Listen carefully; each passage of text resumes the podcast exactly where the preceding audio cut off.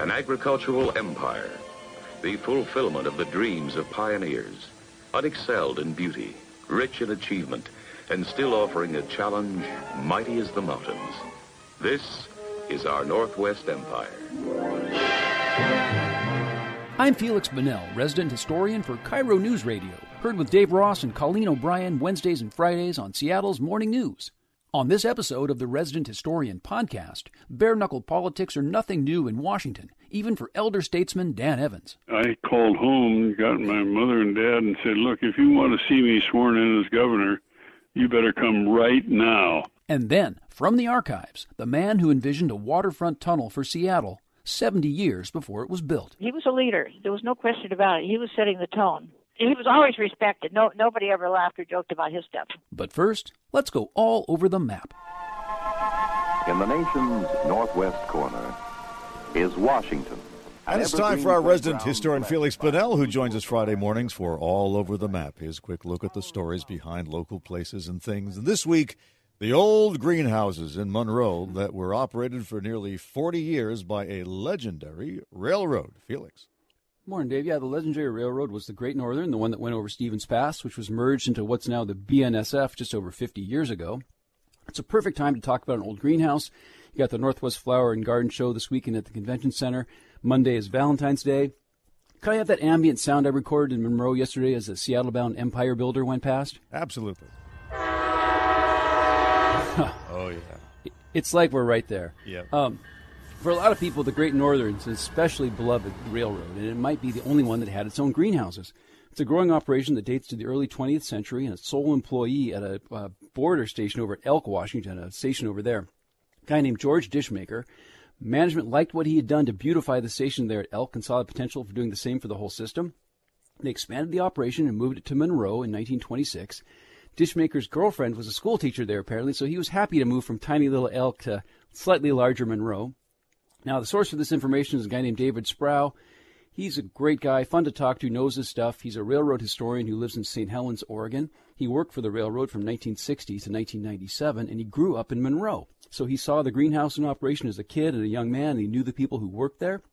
Why exactly would the Great Northern Railway even need a big greenhouse? They supplied fresh flowers for the dining cars on all the passenger trains, and they supplied planted flowers in planter boxes at all the depots on the system, clear back into Minnesota and South Dakota. Every Great Northern station had a little planter box in front of all of its windows, and uh, usually geraniums. So sweet. You know, so diff- yeah, different era of travel. You know, the whole system was supplied by train, of course, from Monroe and some of those Great Northern stations from Seattle all the way back to the Midwest. And railroad owned places like the lodges at Glacier National Park, they were like botanical gardens and had the dining cars had fresh flowers all the time and things like lilies at Easter. Now, the greenhouses were expanded around the end of World War II with a boom of post war travel, even became a destination for horticulture groups and others interested in plants and flowers. But like so many things, the economics of passenger rail started to shift in the late 50s and early 60s. Yet the greenhouses at Monroe were shut down in early 1963 and then were demolished that December. It, it didn't linger. I was out there yesterday poking around. There's nothing left. Nothing would give you any clue that such a cool facility was there for almost 40 years. But I can personally vouch that history still blooms there, Dave. Yeah. That's, Oh, I thought I thought there was some that's some. my big finish. I thought you found some exotic flower in the shape of a train. or No, something. no, Okay, just fine. history. You got to close your eyes and kind of take a deep whiff, and you'll smell the history right there. The way you deliver that line is, but Dave, history still blooms in Monroe. That's, that's I'm Feliks Banel for KIRO News Radio. There you go. There you go. Thanks, Thanks, Felix. Have a great weekend. You too. Serving Greater Seattle. Washington, my home. Wherever I may roam. You are my native Ah, yes, our state anthem. Kind of updated from the original, but our state anthem nevertheless.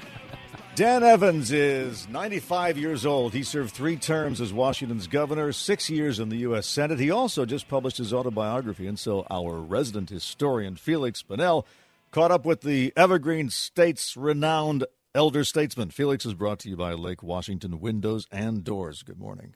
Morning, Dave. Yeah, Dan Evans is a good friend of the show. We've talked to every now and then about Washington history, mainly because he lived through a lot of it. Um, he was governor during a pretty heady time from January of 65 to January of 77. and he was appointed to the Senate seat left vacant when Henry Jackson died in 1983. Now, he's an old school Washington Republican, which means he's an environmentalist, he's socially moderate, and willing to reach across the aisle. And I would say it's not a stretch to call him the most widely respected political figure, possibly in the history of the whole state. There's a bit of an Evans mystique among Republicans and even Democrats, and it's been this way for decades. He can't explain it. I did ask him, and it's just it's it's it's not clear what what the real root of it is. The new book's called Daniel J. Evans, an autobiography. He said he wanted to have a sexier title, but he was overruled by the Secretary of State's office who published it. We had a far-ranging conversation the other day, and I picked up a uh, just a few of the many highlights to share. Now, when he was governor, it was an era of a lot of protests around civil rights, labor rights, against the Vietnam War.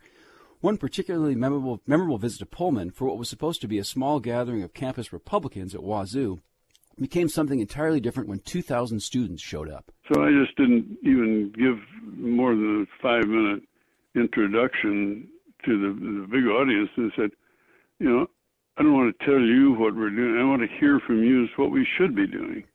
And that started off, and I was there for two hours answering questions and uh, getting really involved. It was it was one of the the finest um, gatherings of any kind that I think happened while I was governor, because they were they were intense. They were dismayed about what was happening in Vietnam. Uh, they weren't particularly antagonistic toward me, but they just wanted me to tell them what I thought we should be doing, and uh, and then they had some ideas of their own. So it it was a it was a great gathering.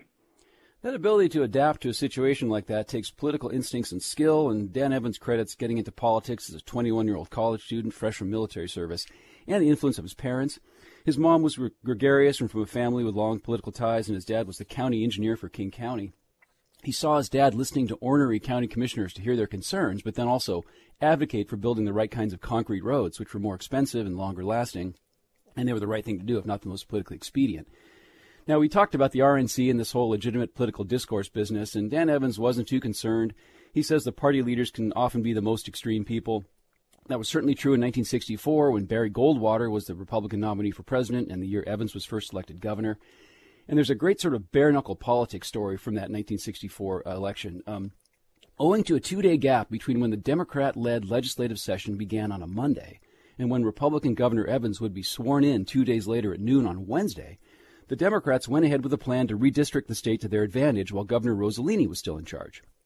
To try and shut down the Democrats, Republican leaders went ahead with a plan to swear in Evans just after midnight on Tuesday, rather than waiting until midday Wednesday. I called home, got my mother and dad, and said, "Look, if you want to see me sworn in as governor, you better come right now." And this was about 9:30 at night on Tuesday. So Dan Evans' mom and dad were hustled into a state patrol car in Seattle, and while they uh, sped south, old school politics were coming to a head in Olympia. We had one of our members, one of our senior Republicans in the House, give a speech just saying that we'd rather do this in the proper thing, but we do have a justice of the Supreme Court waiting, and we're prepared to swear Governor Evans in at midnight. And uh, a couple of our guys went in to see the Speaker of the House, and um, he looked at them. They told him the story, and he said, "You're serious, aren't you?" Yes, we are serious. and he said, "Well, you know, what if we adjourned right now until noon Wednesday?" And our guy said, "We think that would be just a marvelous idea," and so he did. I just love that scene. So they raided that state patrol car and turned around and took Dan Evans' poor, tired parents back to Seattle. He was sworn in at the regular time, and they then spent the next 47 days arguing over that redistricting. But the Republicans gained 16 seats in the House in the next election and took control for the first time in 27 years. So it was a big deal. It was worth all those uh, last minute uh, politicking there late at that Tuesday night.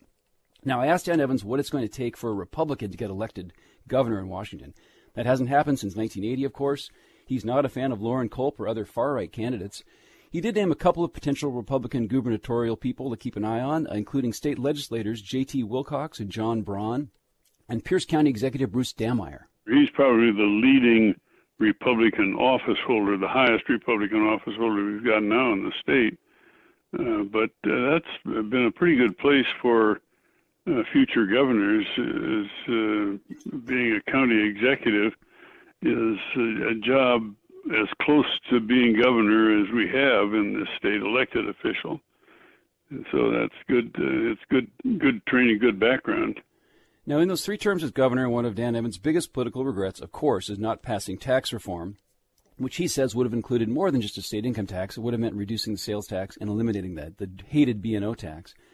One more regret in the parallel universe, universe category is imagining what might have happened if he, rather than Bob Dole, had been picked from the short list as President Gerald Ford's running mate in 1976. The chances, uh, as vice president, if I did a fairly good job, the chances of them being a candidate for president would have been pretty high. And uh, as it turned out, it didn't work. But that's, uh, you know, I always thought that that was a, a, a long shot chance to begin with. And uh, I asked him if we've named enough things after him here in Washington. He said it's all very flattering. Uh, his favorite is the Evans School at the UW because he actually gets to go there and work with students. I think that Evans Wilderness on the Olympic Peninsula is a close second. Uh, the book's called Daniel J. Evans, an autobiography. He says he's 95 and in great health and is not planning a sequel. Um, he said at the screenplays option, I asked him who should play him in the movie. He didn't have any idea. I think it would take a trio of actors. I suggested maybe Andrew Garfield, Matthew McConaughey, and then David Strathairn for the later years. So, but you don't think he'll be uh, lured out of retirement, is what you're saying? I don't think so, but that, that Evans Mystique thing, you know what I'm talking about when I say that, this sort of notion like he's Yeah. held up by so many people as this exemplar, but he can't really explain what that what it's, that comes it's from. It's bipartisan affection because uh, the guy was so reasonable. I want, Yeah. but I didn't know this because I, I didn't get here till 1978. But he was Yeah, on the short list to be Ford's running mate, huh?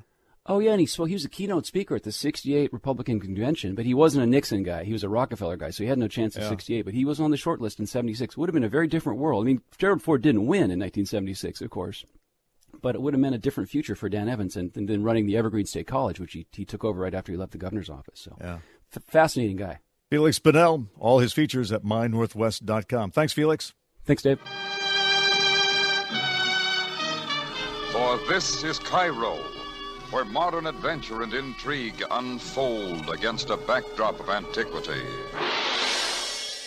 For this edition of From the Archives, Paul Thiry was a Seattle architect who designed all kinds of remarkable buildings, and he never wanted the Alaskan Way Viaduct to be built in the first place.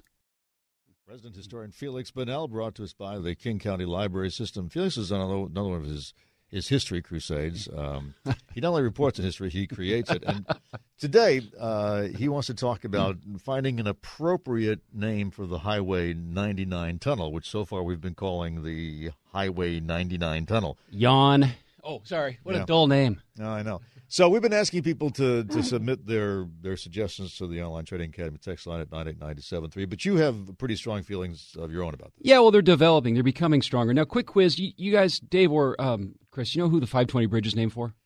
Uh, Governor. Homer Hadley?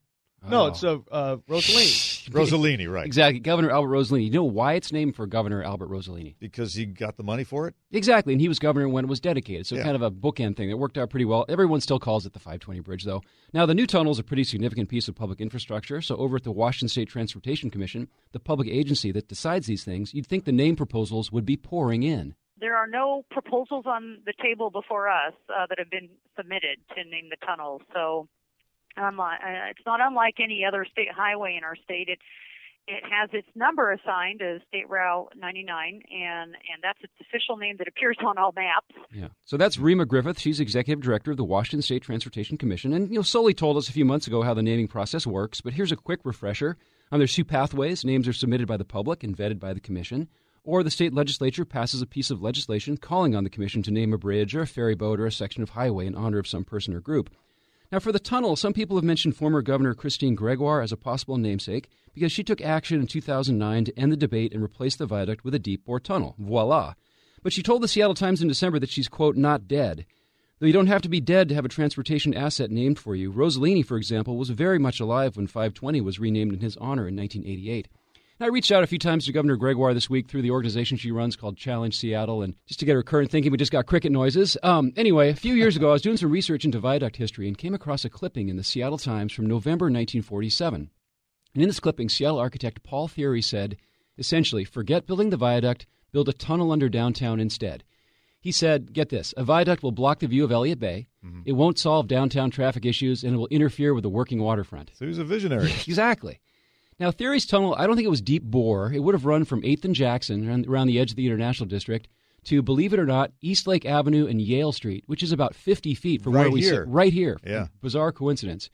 Now, this was before Interstate 5, and I don't fully understand how Thiry's tunnel would have connected to 99 and the Aurora Bridge. That's a mystery I haven't solved yet. Now, the planners didn't listen to Paul Thiry about the viaduct, but he did have a pretty decent career around here and around the world. Um, he designed the original old Mohai in Montlake, the Frye on First Hill, the Frye Museum, that St. Demetrios Greek Church over in Montlake, and the Washington State Pavilion for the 1962 World's Fair, which is better known as Key Arena and has been you know, deemed worthy of preserving for this new arena. Wow. He was also the supervising architect for all of the world's fairgrounds, now Seattle Center, and as a member of the City Planning Commission in 1961, he wanted to lid all of I 5 through downtown Seattle. Does that sound familiar Yes, too? that idea is coming back as well. Okay, so you're, I'm winning you over. I can tell you're, you're coming along here. Well, I, I had no idea he had a resume that long. It's crazy. So beyond the list of projects, I wanted to get a sense of who Paul Thiry was as a person, and I was able to speak with another amazing local architect named Jane Hastings. She'll be 91 in a few weeks. She's a real trail, trailblazer around here. She knew Paul Thiry back in the 1950s. Almost stately uh, in a sense. I mean, there was a presence about him that you know that kind of demanded respect, and he expected it. He was an interesting personality. He was not the easiest personality. But, but obviously, you know, he was a good architect, and uh, I remember when I got out of school, he was one of the ones you really wanted to go to work for. And of course, he would not ever think of having a woman in his office, only, only to be the secretary or clean the floors. I think. Okay, so not to make excuses for 60 year old sexism, but this was pretty common at the time. You know, um, for instance, uh, Jane Hastings was the eighth woman to register as an architect in Washington state, so she's a trailblazer. Either way, Jane Hastings says that Thiry's architecture was known as the international style with flat roofs, lots of glass, little or no ornamentation. It was pretty futuristic. Thiry himself reflected this. And he was a, a forward thinker. He was a leader. There was no question about it. He was setting the tone, uh, you know, for people to follow. And he knew his history, and he and he was always he was always respected. No nobody ever laughed or joked about his stuff. Let me tell you. you know, So, based mainly on his idea for a tunnel 72 years ago, but also because of his other work around the city, I asked Reema Griffith of the Washington State Transportation Commission if the Paul Thiry Tunnel has potential. Sure. I mean, I think it has those important connections, you know, that make it relevant and interesting. So I think, you know, from that standpoint, certainly it, it would make a good candidate. And then, you know, the the true test is just kind of putting it out there for the public to discuss and debate and react to, and and see, you know, how that goes. So certainly something as high visibility as the tunnel. Um, uh, probably a little extra care will need to go into that vetting just because of its prominence. So, with the millions of people listening to us right now, I'm sure that the debate's going to be more prominent now. If they get more than one proposal, they'll they'll pause. They want they don't want anyone to feel left out of the process, and they're not on any timeline. You know, they'll react to proposals as they receive them. Paul Thiry passed away in 1993 at age 88. Um, Jane Hastings says he would have appreciated the honor. So, I've set up a little Paul Thiry State Route 99 Facebook uh, tu- tunnel Have you? Facebook page, just as a coincidence. It's close to 60 likes right now after a couple days. 60 so likes. Good for you. It's high. I call it high double digits. Paul Thiry Tunnel, the PTT. You know there is a Homer Hadley Bridge, right? Exactly. That's that's the newer of the That's two the I ninety I-90 bridges. bridge. Oh, I know my bridge names. Yeah, and the other one's Lacey V. Murrow, named after Edward R. Murrow's brother, and all that kind of stuff. Uh, So don't getting by you. Yeah. Thank you, Felix. All Felix's stories are on mynorthwest.com. It is I'm Feliks Banel at KIRO News Radio in Seattle. You can follow me on Twitter and read my stories and see my photo galleries at mynorthwest.com. If you like what you hear, please share with a friend and please take a moment to give a positive rating or review. Thanks for listening and please join me again for the next episode of The Resident Historian. Yes, it's raining in Seattle, can come home?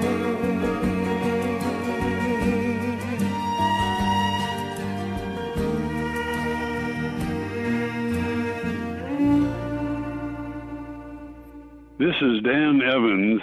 You're listening to Feliks Banel on KIRO Radio.